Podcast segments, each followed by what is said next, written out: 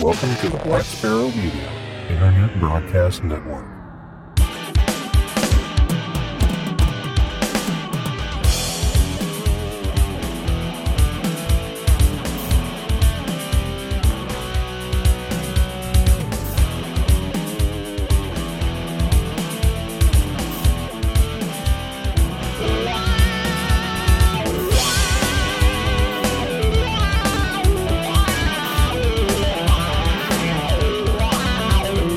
Are listening to Linux in the Ham Shack.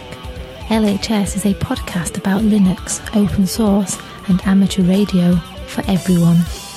Now, here are your hosts Russ, K5TUX, Cheryl, W5MOO, and Bill, E NE4RD. Well, hello everybody and welcome. You have tuned into episode number 467 of Linux in the Ham Shack, the most terrific amateur radio podcast on the internet. And this is our weekend edition, our upgraded version of the Weekender, uh, the 91st one of these that we've done. So thanks for tuning in. Things are going to be a little bit different. And we'll tell you a little bit about that in a second. But before we do, let's go ahead and introduce ourselves. I'm Russ, K5TUX. I'm Cheryl, W5MOO. And I'm Bill, NE4RD. So, as we've talked about in the past, one of the things we are going to do to the show is revamp the Weekender, and we have decided to do that. And this will be the first one of those that we've done. And what we have done is kept in the hedonism and all the good stuff, but what we have taken out is all of the time time sensitive things, which are the contests and special events and, and all of that stuff that we have removed and what we are replacing it with is what we're calling or what bill has put in here spin the random topic wheel. So yeah i guess we can go with that until we come up with a more clever um, title for this. But what it is is i'm i'm using a website called what is it called? Picker wheel pickerwheel.com and I've taken a bunch of listener suggestions and thrown in a bunch of my own suggestions for just random topics. And what we're going to do is spin the wheel of random topics and it's going to land on something. I think there's like 20 or three or four in there. And whatever it lands on, we're going to talk about for 15 to 20 minutes. So hopefully this will be fun. Hopefully it'll be mildly entertaining. These topics can range from Linux to open source, to amateur radio, to Linux in the ham shack, and to hedonism. It could be anything. So hopefully it'll be a bit of fun.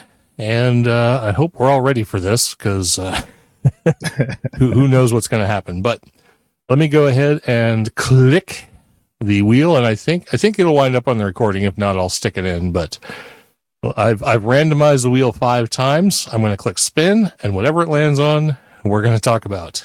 And uh, Hopefully, it won't be too much groaning, but here we go. it's spinning, slowing down. It has chosen. it has chosen back in my day. so we we can talk about whatever we want about back in my day. This is this is one of those things where it usually turns into a pissing contest about well, I used to use punch card readers back in my, you know, that kind of thing. So that's what I foresee for this. And it might help if we have some uh, suggestions or, or input from the chat room. but that is what it picked. so that's what we get to go with. So, uh, what do we want to talk about? Like, what? Let's talk about the early days of of Linux. I know we've probably touched on this in the past, Cheryl likes to say that one day she came home and there was Linux on her computer, and that's that's how she got to to learn how to use Linux. Well, and that's not a lie because that's exactly what happened. Well, yes, I mean frustration on my part culminated in me just ripping Windows off your machine and saying, "Hey, here you go." so, yeah. So yeah. so let's see. Um, so you you came into Linux much later than than well me for sure. I don't I don't know if I even asked Bill when he started using it. Has that come up before? I think we've talked about it in passing. I I think so too, and you're delayed already. oh man. well, let me see. Let me give you a quick count. One. And he's gone. Oh, he, he's gone. Okay, well, he's back. Yeah. all right. So, all right, so you're back. So we've talked about it in passing. I, I, uh, so back back in my day, um, which was 1994. That's when I first started using Debian version two. So the things were really bad back then because you had to you had the you got a kernel, you got a stock kernel, which basically had no drivers in it to speak of. And if you wanted to add a device, you had to rebuild the kernel. there was no modularization. There were no pluggable modules, nothing of that sort in the kernel back in back in my day. So so every tweak to your hardware in, involved a kernel rebuild. And I would say you would do that with a 30% success rate. So, When did you say you started using Debian? 1994. Okay. I thought you said 1992. No, no, 1992 is when Linux started. Gotcha. Yeah. There's a, you know, Debian didn't come out till 93, so. No, I started using it in 1994. So I don't couldn't tell you when in 1994, but sometime there. So, and I I, I use some of the older stuff too, like SLS and Slackware, but I I kind of settled on Debian just because it it was one of the early ones and it it was the easiest, I guess, of the ones to use, but certainly not easy, not like it is today for sure. Graphical environment was basically a a window manager wasn't really a an environment so to speak so all right bill so let's uh let's get back to you when when did you start using linux Uh, I would say it's probably in the late '90s. Uh, I think with uh, I bought uh, Red Hat uh, from a computer store. it was like version 1.2 or something like that. And uh, yeah, it was because I was already messing around with uh, uh, Sun OS um, at the time, and I wanted to try out uh, wanted to try out Linux, and uh, that was an option because you know you could either get a disk attached to uh, the Linux magazine or whatever it was called back then. and uh yeah, so yeah, the late you know, I think it was like 96 97 ish. I think it would be if I were to put a date on it. Um cuz I was uh I was still heavy back in the early 90s and mid 90s in uh in uh uh running bulletin boards with DESQview so i was an old dos guy oh bulletin boards there's there's a back in my day topic back in my day yeah back in my I day could type faster than the 300 baud modem that I had. I settled on for for bulletin board software. I settled on Tomcat BBS. oh yeah, yeah. We had friends at Tomcat. I had uh, Quick BBS on mine, and I used uh, Intermail as the front end for uh, FidoNet and EchoNet and stuff like that. All right, I love I love this FidoNet, EchoNet, Intermail. Yeah, Yeah. uh, yeah. We we definitely hit back in my day. yeah, like I went. Um, the guy that wrote Intermail lived in Davie, Florida, and I, I literally drove to his house and and picked up the diskettes to install it on my uh, system to uh, get me connected. Back when uh, dialing was uh, kind of painful too to pass uh, to pass uh, uh, mail traffic around. You had to be like within a, an exchange close to somebody, so nobody ever nobody ever got long distance charges. So um, having as many bulletin boards plugged into Intermail at the time was was pretty important to to kind of get the flow of mails to pass around the system without incurring you know extensive long distance charges back when back when we used to have to pay for long distance calls.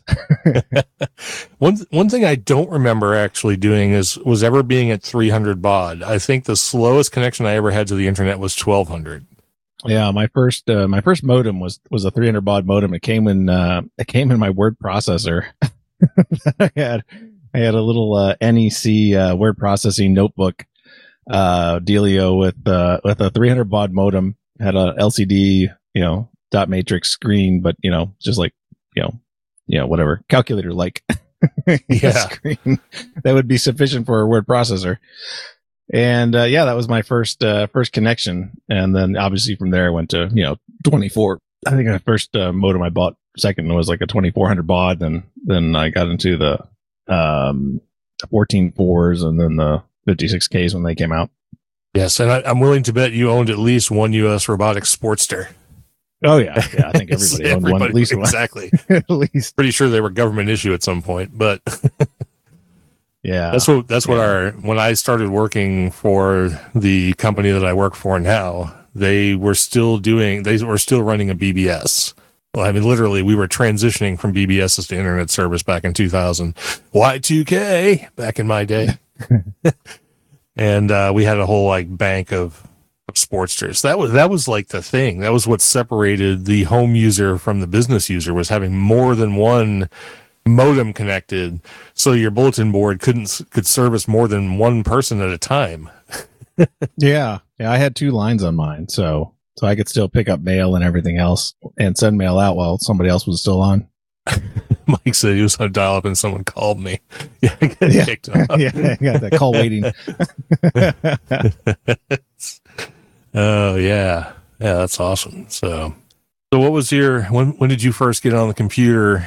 And I know you were using. Uh, I'm talking to Cheryl now. Um, what what was your first operating system? Just out of curiosity, Windows something Three three one. three one. Yeah, Yeah, I, I bought a Packard Bell around my birthday in 1993, Mm. and I'm trying. I've been sitting here trying to remember the baud on the modem. It was it was horrible, and of course, the only way to get online was long distance to Springfield to the ISP that was in Springfield.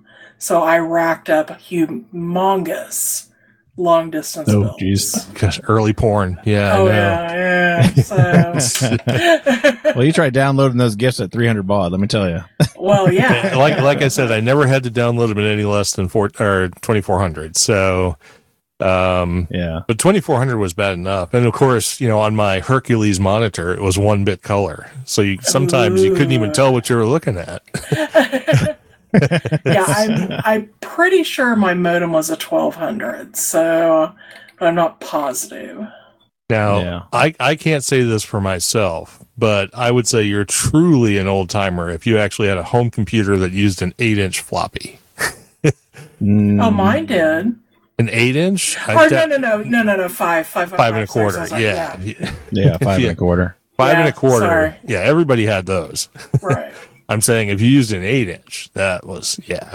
Yeah. Yeah, you'd have to have been a pretty pretty early adopter to, have an, to have an eight inch floppy.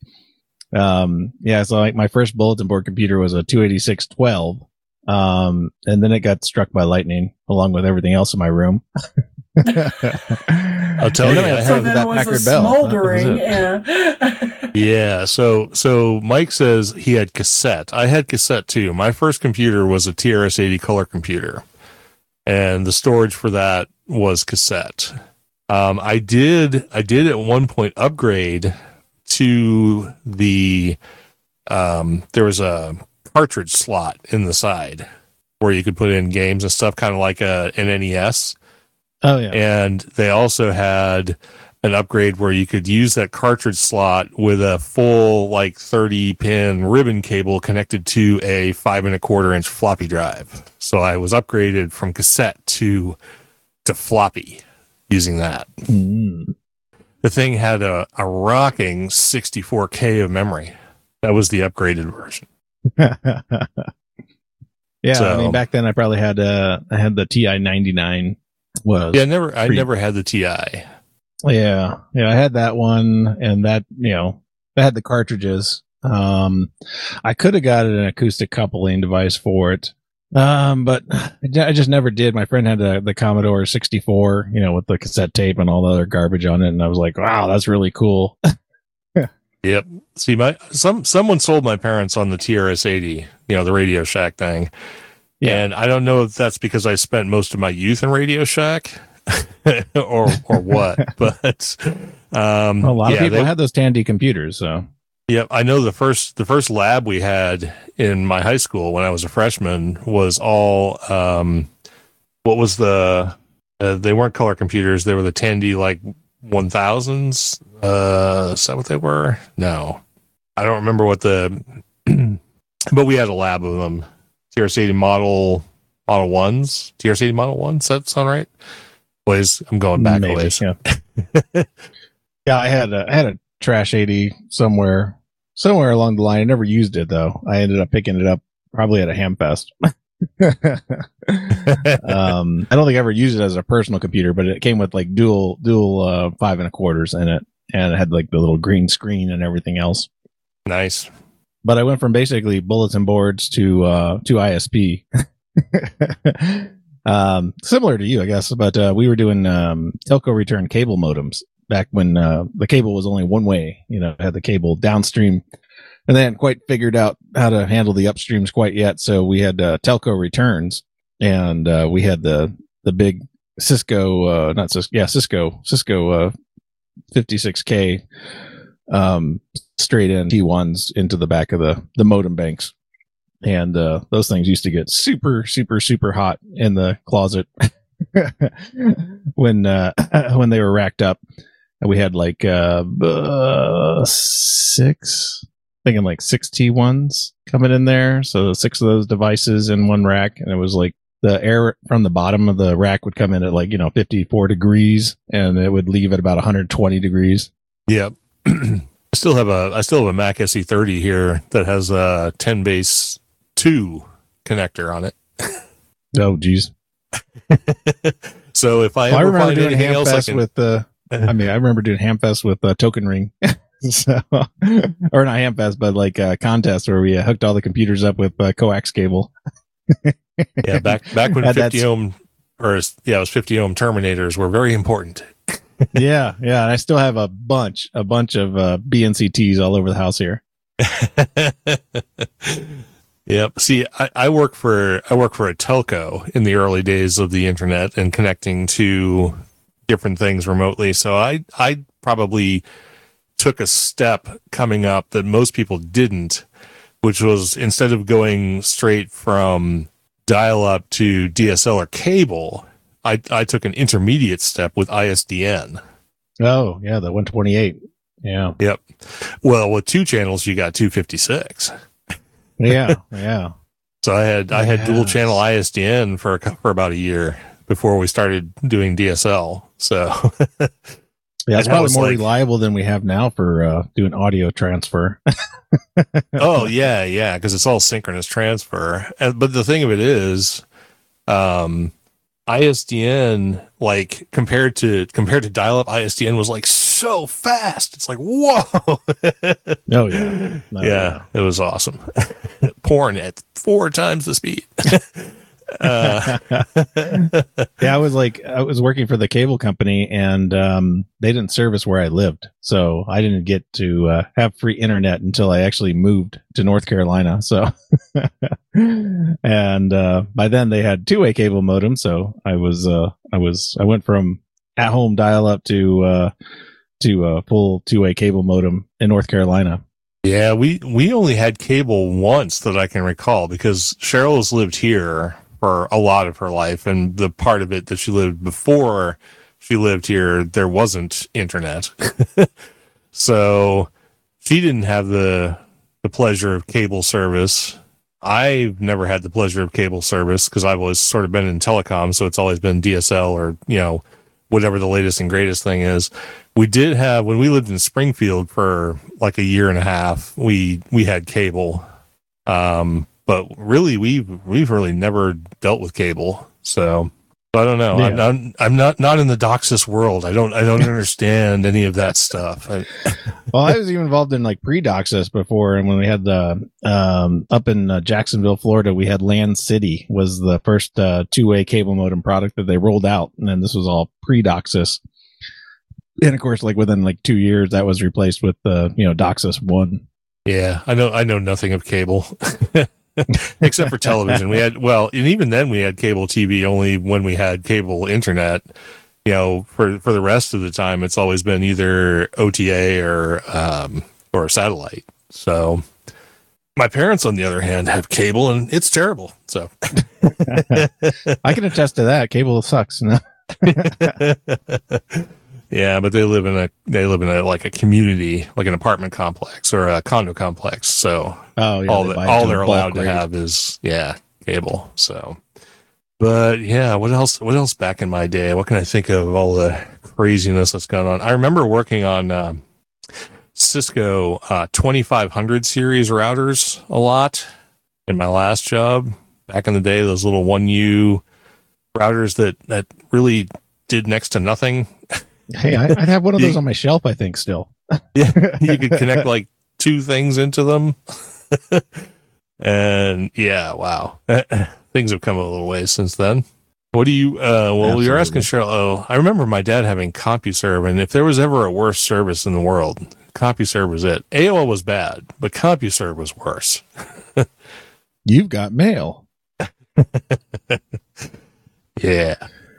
Oh, it's funny. I think my It's worst funny. One of our oh, good. one of our uh yeah i'll let you go ahead with that in a second one of our friends he was actually here last night to play like a little impromptu you know pop-up poker game um but i i had well long convoluted story i had to send him some money so i did it through paypal and he still has an aol address I know lots of people with AOL addresses still. It's pretty funny. Um, yeah. Talk about AOL. So like they bought the cable company I work for, Time Warner, or like it was a merger and, uh, you know, became AOL Time Warner. And I remember in the, uh, in the conversion, they, uh, they gave us all, um, AOL email accounts for work.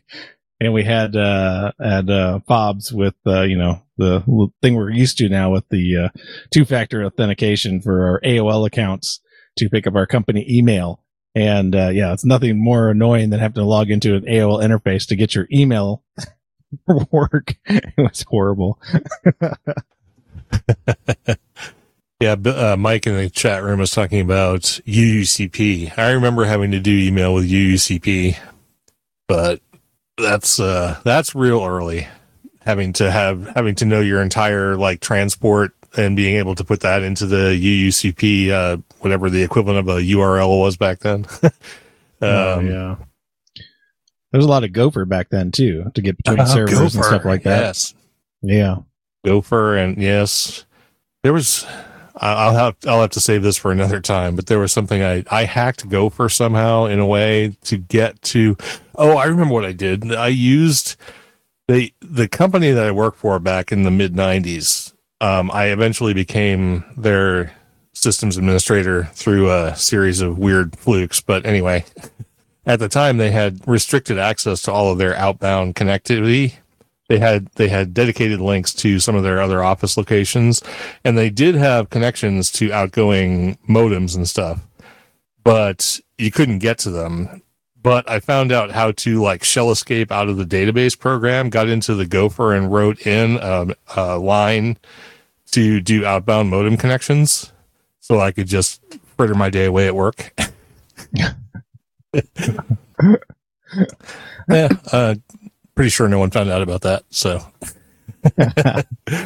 Well, that's, uh, I wanted to mention too, uh, oddball operating systems that I've run over the years. And, uh, this is probably the oldest and dated one that, uh, I can think of is, uh, I had one computer that had Geos on it, uh, which was, uh, later became, uh, GeoWorks Ensemble. so, i remember geos yep yeah, I had one of, I had one of those, one of those computers. i used to use Mach a lot Oh, I don't think I've ever used that. That was the uh, Next. You remember Next computers? Oh yeah. Oh, Uh, yeah, Next Next ran Mach. It was their version of Unix. oh, the Mach So- kernel. Yeah, Yeah.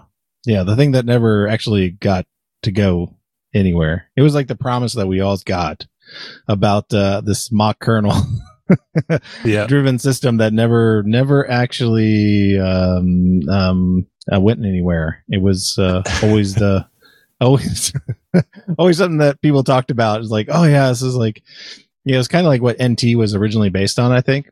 And uh, I think after that discussion, it pretty much uh, dried up in conversations, probably until like probably the the real early 2000s, and then nobody ever talked about Mach again.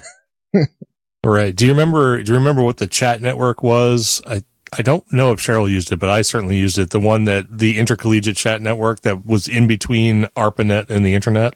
Remember what it was called? No, no. It was called BitNet. Hmm. It sounds familiar. Yeah, I, I don't think I ever got into that. it was it was mostly collegiate um but there was a there was a chat mode in bitnet called relay It's uh, it was the equivalent of you know what Discord is now. Of course, far lower tech, but well, IRC basically. yeah, essentially IRC. And um, but it was on. It was running on.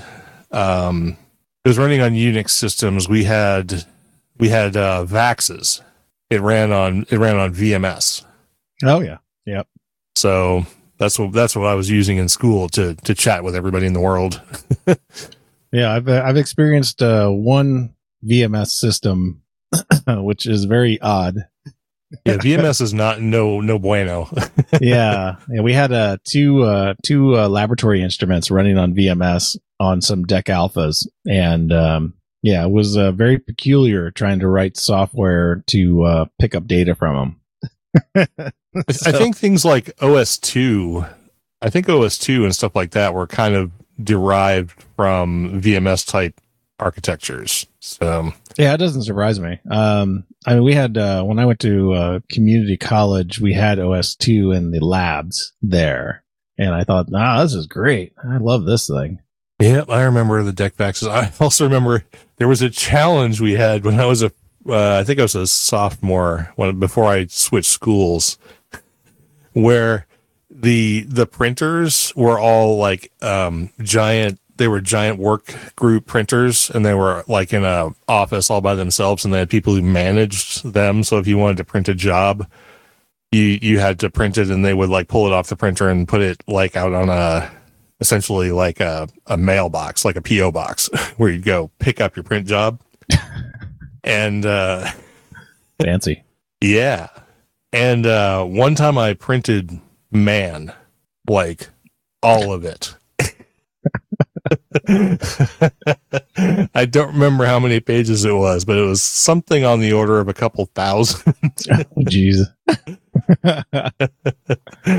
uh, so I had like four four spiral bound notebooks with with the output of man. yeah, I think the the largest. Okay, the dumb dumb things I printed over the years. I did print the manual to Quick BBS on my dot matrix printer, which took uh, you know an entire ream of tractor fed paper. Yep. and uh, I also printed the uh, Keplerian elements at one point in time uh, on a regular basis, and I uh, I still have I still have my three ring binder with some of those uh, earlier TLEs in there because uh, at the time I was uh, also involved in doing uh, satellite work with the RS 10 and 11, RS 10 11, 10 slash 11, and RS 15. And uh, I think at that point RS 12 was sort of working half the time, so really wasn't working that much, but a lot of contacts on RS 10 11. So, uh, but yeah, yeah, a lot of printing, a lot of printing of that, and then getting those uh, elements in there and trying to figure out when the passes were, and and uh, yeah, doing the uh, the old two meters up and uh, ten meters down. Uh, what what mode is that? Like SU? What's No, it's mode A, I think. A? Okay. Yeah, I, I don't I don't do satellites enough to know what the the letter modes are. Yeah, yeah. I don't think anybody talks about the modes anymore. It's unless they're talking about like uh, it, the AO fifty four or something like that, or one of the birds that's still alive from back then that uh, occasionally flips modes and, and goes back into the two meters up and ten meters down, which I still think is the most accessible uh, accessible satellite mode. Um, you know, probably beyond uh, the repeater uh, style modes that they have with the uh, like SO50 and stuff like that, where they're you know, two meters and 440 and they're all FM and stuff like that.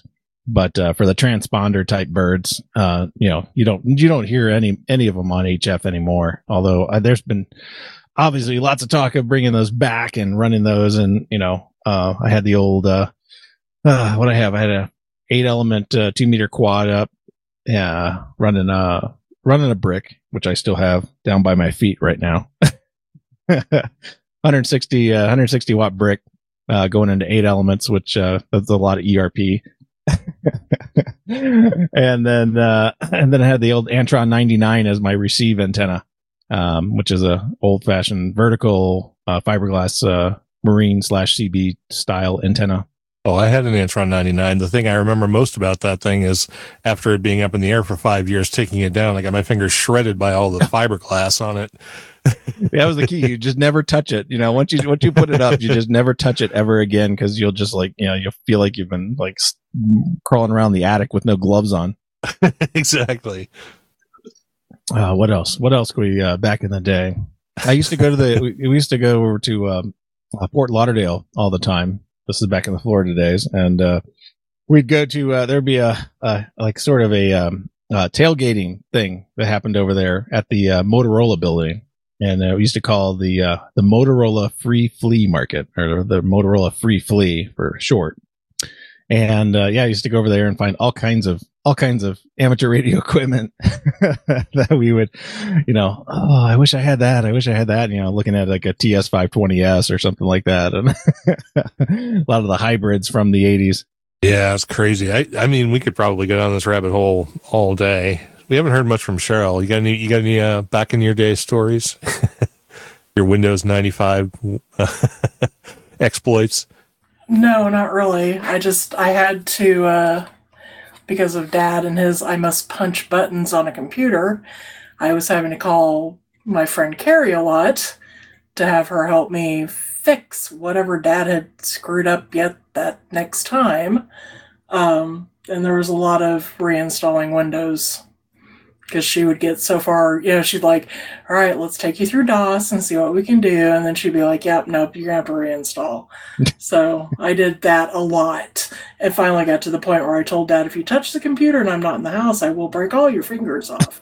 So, because I'd come home and he'd be like, you know, I went over to use your computer and something happened and now I can't get it to turn back on again. I'm like, what'd you do? So there was a couple of fried uh, power supplies, and I'm not sure that he did that or lightning in it or what. But yeah, I, I was not a big fan of Packard Bell by the time I was done with that computer. So I, I do want to send out a quick shout out to anybody who's listening who might know these three retro games that um, formed the basis of my of when I thought that computers became awesome when when CGA graphics were were the thing. But there were three games that I played all the time, and uh, you know anybody who's who's from this era will will definitely recognize them.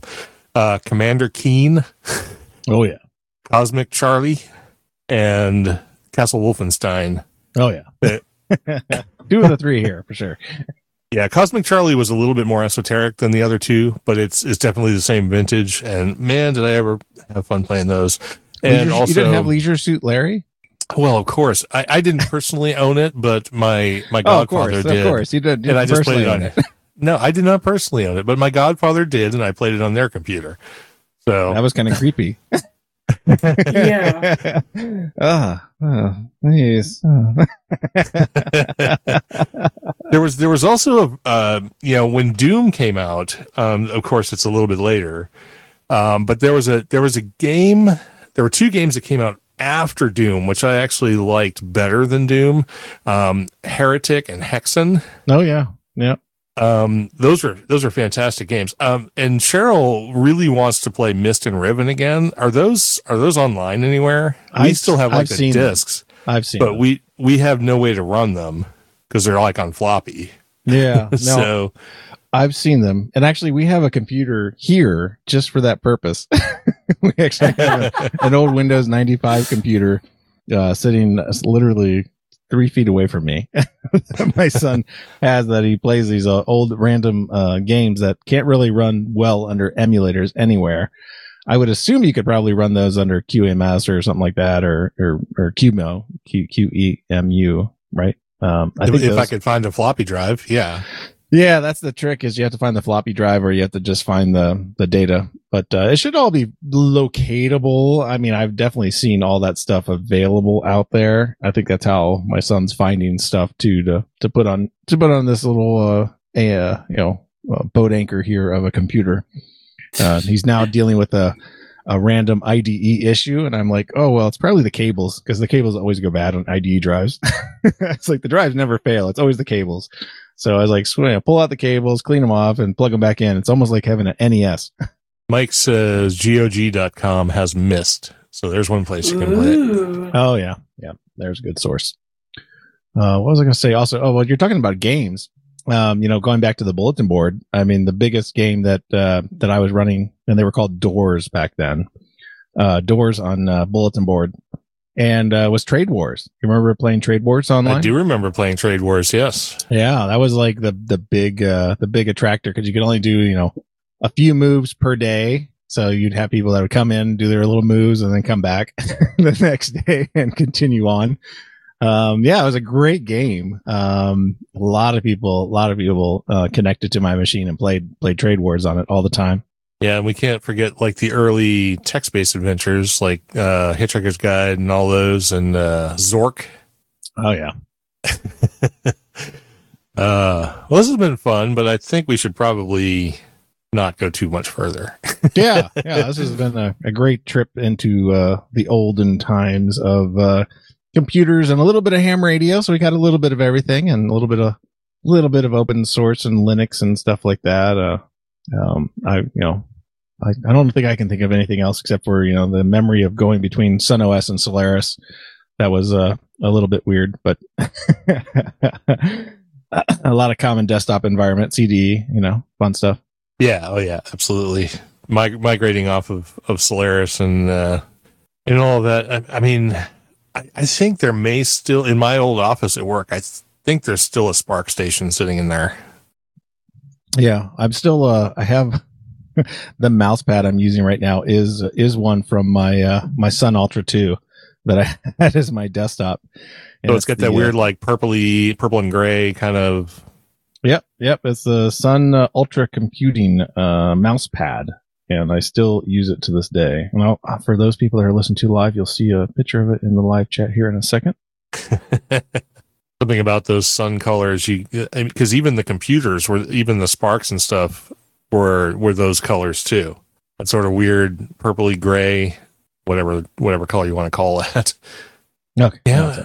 Sorry. I'm so slow. And, and open Open Indiana is still a thing. So yeah, if you want to run SunOS and CDE, you can still do it. you know those rec- machines were fast i mean those those SPARC machines i mean it's just such a shame that um that uh sun went away and uh i blame oracle everything uh, evil in our history always goes back to oracle or hitler one or the other you know. It's almost the same well thing. right of course maybe, maybe they're the same thing. Have you ever seen them in the same place? No. Yeah no. I think there is something there. All right. All right, let's move on. So that was that was our random topic for this week in the Weekender, and the topic was, if anybody wasn't following along till now, back in my day. so thanks for listening to that, and let's go ahead and dive on into the hedonism. Let's get to some more good stuff. That was fun. This will be fun too. And of course, we always start hedonism with food because you know while you're while you're playing those retro games, you got to eat and you got to drink whiskey because you can't do anything but make it better, right? So uh, we'll bring Cheryl back on here and we'll let her talk about what recipe she's got for us this time around. Well, this week I picked one pot 10 minute beef and broccoli. And I will admit that I'm all about finding a quick and easy meal because there are times I don't want to spend all day in the kitchen. And this is one of those those that will, you know, do that. Um, we like Asian food. We've not tried this one yet, but it is on our to do list. So, what you need for this is one pound of ground beef, a bag of frozen chopped broccoli, a bunch of chopped green onions, three cups of cold cooked white rice, and a cup of thick teriyaki marinade sauce. And I personally use Kikkoman. That's the only thick one I've found. So there you go for that. Um, but toss everything in a Dutch oven, and you have dinner in probably 15 or 20 minutes. So, and of course, the recipe will be in the show notes. And for my mixed drink corner this week, I picked the tequila sunrise. And it's because, oh, well, yeah, it, Russ makes a really good one. So, and for that, you need um, two ounces of tequila, four ounces of OJ, uh, you know, three quarters of an ounce or so of grenadine, and some ice. And if you want to garnish it, you need a cherry and some orange slices. Um, and again, the, the recipe will be in the show notes, but I did add the fact that the recipe is, is, the drink is strictly sweet. Um, If you don't want to be so sweet, add a squeeze of lime to give it a little tartness. If you want it to be a little more complex, use an orange liqueur in it, like Cointreau. Um, you can make a tequila sunset by substituting blackberry brandy for the grenadine. You can use vodka in it for a vodka sunset or use Malibu coconut rum for a Malibu sunset. So there's a couple of different options there. So Oh, back in my day, blackberry brandy was the way I used to get drunk. I'm sorry. Yeah. Poor bastard. Yeah. I, I drank an awful lot of blackberry brandy in my late twenties. Okay. And you still have a palate. I do. I do still have Amazing. I know. All right. So moving on. Well, that sounds good. Maybe I'll have a tequila sunrise tonight. Uh, Do you, do you want tequila sunrise? I know you say you're not really big into tequila, but Tequila and I had a very bad relationship when I was in high school. yeah. And yeah, I I'm I don't drink a lot of it, so Are you, are you over that now? Like you could probably try it, maybe. I, I yeah, I could probably yeah, and I've had a tequila sunrise when you've made it. I just don't want a steady diet of tequila, probably because I drink too much of it. But as a, you know, Hasn't that happened to person, everybody that has drank tequila? You know, you Yeah, always end up drinking yeah. too much of it. too much of it. Yeah, yeah. I, I lived on tequila for like ten years, and then one day my stomach went, you know, I can't do this anymore, and I went, oh, okay. so then I switched to vodka, and my stomach has kind of done a. I can't do this anymore, so now I'm on rum. so, so I guess maybe when the rum days are over, I can go back to tequila. tequila, yeah, it should be about time. Full circle. Yeah, exactly. Or I could just, you know, make a slight U turn into the whiskey shelves or scotch shelves in the gamer. So Yeah, like, I don't. go. I don't think the tequila sunrise is terribly sweet. I mean, of course, the way I make it, I just the grenadine just goes in just just to color it, you know, just to get the yeah, yeah, effect. yeah. right. So, yeah. like, I don't think I put that much sweetener in it because it's still very tequila-y, and I probably put probably more tequila than orange juice, but that's just me. right. Oh no, no, that's the way I make them too. Absolutely. yeah, it's more tequila-y with a little bit of orange juice, and then just a smidge of grenadine just to get the the color The sunrise, right? Yeah, Yep. yeah. Yep. Absolutely. Uh, you make them the same way I do. So. All right. So what I've got tonight in my drink corner is a bottle I just opened before the show. It's Bradshaw's Kentucky Straight Bourbon. And let's see, does it just say Bradshaw or does it say yeah, it says Bradshaw, but this is this is the collaborative effort between Terry Bradshaw and the Silver Screen Bottling Company, which I'll get to that. I'll just go ahead and read the uh, my description here. The description is, uh, and I included that this is batch number 0005 that they included on the bottle for whatever that's worth. Uh, they say four Super Bowl victories was no ordinary feat, but then Terry Bradshaw was no ordinary player, and he's definitely not an ordinary human being even today. So, if you ever see Terry Bradshaw do anything, he's a he's a unique individual. And what is the what was the movie where the line went, "Oh, he's unique," and what's unique? Is that like Latin for asshole? What what the? no, you got me on that. I think it's a I think it's a John Candy movie. I think it I think it might be Planes, Trains, and Automobiles or or one of those. But anyway, uh, I'll think of it at some point. So anyway, so it makes sense that Terry Bradshaw Kentucky Straight Bourbon Whiskey is anything but ordinary, blended from the finest grains and aged in hand-selected barrels. The 212 blend is worthy of a nod from a true champion. Bradshaw Bourbon is a collaboration between Bradshaw and Silver Screen Bottling Company, which is known for bottling several celebrity liquors. The bourbon is bottled at an ABV of 51.9%, which is a nod to his career passing completion percentage. 51.9% doesn't seem awfully high, actually, but um, maybe it is. Maybe it is. Uh, batch 212 is a reference to his career touchdown passing total. And this bottle, or this whiskey rather, is aged for two years. So, yes, you're getting a young, young bourbon. So, why he decided to go with such a young bourbon, I'm not really sure, but it is what it is. I was able to find the mash bill on this. It's 70% corn, 21% rye, and 9% malted barley. So it's a pretty high rye bourbon. It's a, it's along the lines of Blanton's. I think Blanton's is, is sort of right in this category, uh, for high rye. The proof on it, as we've already discussed, 103.8 proof, 51.9% ABV. It comes out of Owensboro, Kentucky. Because it is uh, only aged two years, it's pretty light in color. I would call it a light golden honey color. And the nose. The nose, yes. I've got it right here. Um, it's uh it's got vanilla and toffee.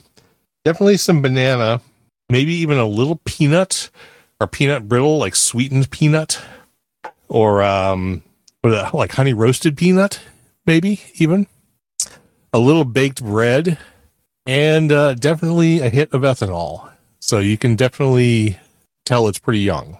Uh, on the taste, we have uh, some notes that are that sound like they'd be really good, but they're kind of light, and the the sort of green grassiness and the of the of the grain, the sort of youth of the grain comes through all of these and doesn't make it particularly interesting, but they're all still there. Uh, a little higher proof and a little more age would definitely accentuate uh, the cinnamon, baking spice, vanilla, cherry cough syrup, and lightest hint of coconut or toasted coconut at the end. So, a few things in there, but is is Wait, appetizing. What, what kind of what kind of cherry cough syrup? we talking like Vicks or what? Probably Robitussin. oh, not Tussin. Ugh, not Tussin. yeah, it, it's not. I mean, it's definitely the worst part of of all of this.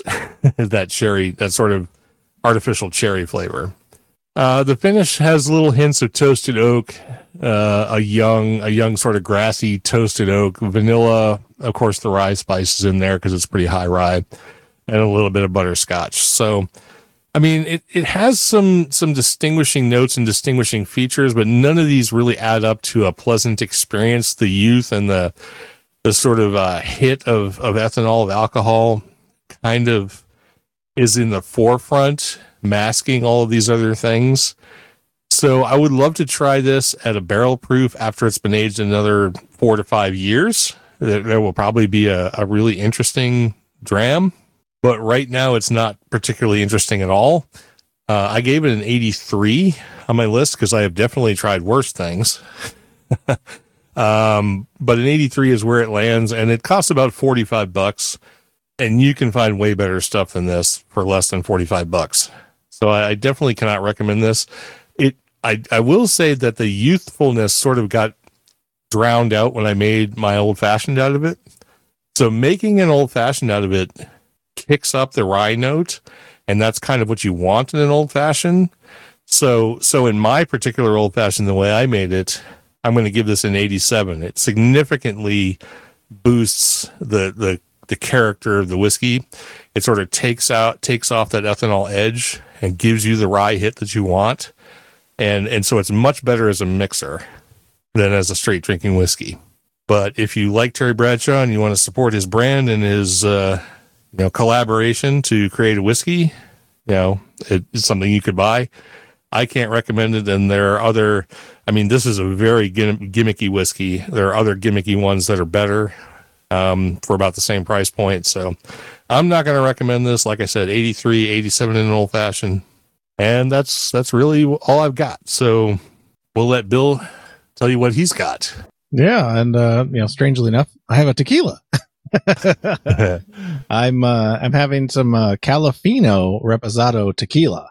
Uh, my wife actually got a um, uh, a gift basket as a sort of a door prize to a uh, fundraising event the other day. So this is free tequila to me, which is the best kind of tequila in the world. But I do have to say that uh, wow, this is actually uh, this is actually pretty good. Uh, this is the Califino Reposado tequila. is made with uh, this is from the website. is made with 100% ultra premium blue Weber agave Aged for one year in American white oak barrels, this creamy honey reposado is perfect to mix in your favorite cocktail, sip neatly, or on the rocks. And yeah, I did have it. Uh, I did have it neat the other night just to taste it, and uh, yeah, it was actually um, it was surprisingly really nice. It was a, it was a nice sipping tequila, which I don't generally do. I mean, you know, tequila normally just shoot it, right? You know. so, uh, and tonight I'm having it uh, with uh, with a Tres Agaves, Trace Agaves Margarita Mix Organic, and uh, it actually uh, just shines shines quite nicely as a, uh, a margarita up on the rocks. And uh, yeah, I, I enjoy a, a tequila every now and then. I don't generally go and out and buy it, but you know when a bottle comes to your hands for for nothing, you should definitely you know just enjoy it. I think the bottle runs about uh, about fifty bucks or something like that. I don't know. It's probably varies state to state. It's a you know forty percent uh, alcohol, so uh, eighty proof. Pretty pretty typical for tequilas, but uh, it does have a nice profile for uh, for just just having it as a as a sipping uh, tequila. So so yeah, that's it. Califino Reposado Tequila. All right, very good. Mike in the chat room says, "Shoot it and regret it." and Cheryl found for me that it was actually from Planes, Trains, and Automobiles. And I actually remember the scene now. It was John Candy and Steve Martin sitting in a restaurant talking to each other. And uh, Steve Martin is trying to get out of being around John Candy anymore. Anybody who's seen the movie will know what I'm talking about. And he says, uh, Let me close this conversation by saying that you are one unique individual. And John Candy says, unique. Uh, what's that? Latin for asshole? so, yeah, in context, it is friggin' hilarious. But of course, Planes, Trains, and Automobiles is one of my favorite movies of all time. So there you go. Tony wants to know what libation he should bring to Hamvention. Anything is good. Anything at all. Yeah. I'm, I'm bringing. I, I think I've got three whiskeys in my my cart at Total Wine to pick up on the way. I think they're all I think that, well, no, I think there's two Missouri and one Indiana uh, whiskey that I'm bringing. So you need to throw something for me in your cart while you're at it. Why don't you throw something for you in your cart? in your cart? Okay. Well, well whatever. Just tell me, tell me what it is, and I'll throw it in the cart, or you know, whatever. Well, as I said, um, I saw that Screwball was on sale. So. Oh, uh, you want some Screwball? Okay. I'm thinking about it. So. Okay. Screwball. Screwball peanut butter whiskey. Well, they have all different flavors now. Okay, well, just let me know what you want and I'll put it in the cart. All right. Okay. All right, very good. So Califino or Reposado tequila in the house. Excellent. I definitely need to try some more tequilas. We would would like to try a little bit of everything. I just haven't spent a lot of time on on some of the clear liqueurs. So, well, all right. We'll yeah. We, I mean, we're working on it. We've we've got stuff that we bought in New Hampshire and Massachusetts and stuff we haven't tried. Like we've got you know mead and there's gin there's gin. and wine and yeah. gin and tequila and all kinds of crap so. All right. all right so moving on let's do some announcements and feedback. Um, the announcements we have are hamvention 2022 is happening and as you listen to this it will be very very soon. So make sure you come out to hamvention. We'll be in booth 5004 that's in the hertz building building 5 and we hope to all see you there. And um, yeah, it should be a good time. It's been been a long time since we've all been in Hamvention, so looking forward to it. And then, of course, after Hamvention on June 4th is the SMARC Hamfest, which is the Southwest Missouri Amateur Radio Club, and Linux in the Ham Shack, i.e., me, will be there from 8 to 1, which is when they're operating, and that's on uh, Saturday, June 4th, like I said. So if we don't catch you at Hamvention, hopefully I'll catch you there. And that's in Springfield, Missouri. Springfield, Missouri, yes smarc.org, S-M-A-R-C.org. Of course, all that stuff's in the show notes. So, all right. And we don't have anything else. We don't have any feedback this time around, but we'll go ahead and we'll let Cheryl finish us up with the new subscribers, supporters, and live show listeners. What do we got? Well, for this time, we do not have any new subscribers or Patreons, but Luke Kevin Dole joined us on Facebook. At ch underscore Abdullah68 joined us on Twitter. Craig Bladow joined us on YouTube. Cyber Carpincio joined us on Discord. And in the live chat, we have Tony K4XSS, Ted WA0EIR, Mike K6GTE, and Don KB2YSI.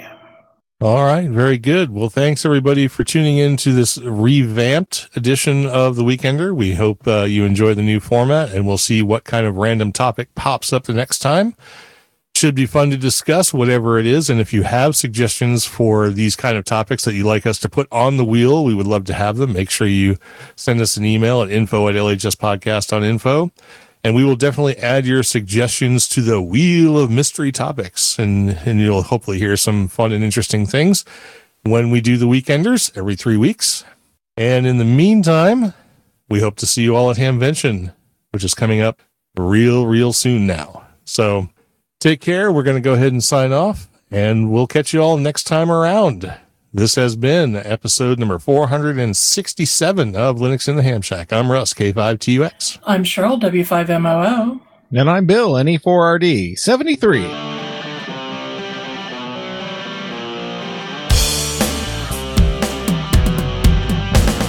Thank you for listening to this episode of Linux in the Ham Shack. LHS is a community sponsored podcast. Our website is located at lhspodcast.info. You can support the podcast by visiting the LHS Patreon page at patreon.com stroke podcast or by using the contribute list on the homepage. We have a presence on Discord, Facebook, IRC, Twitter, and YouTube. You can also drop us an email at info at lhspodcast.info or leave us a voicemail at 1 909 LHS show. That's 1 909 547 7469. Visit the online LHS merchandise store at shop.lhspodcast.info for fun and fashionable show themed merchandise. Until next time, remember to always heed your hedonism.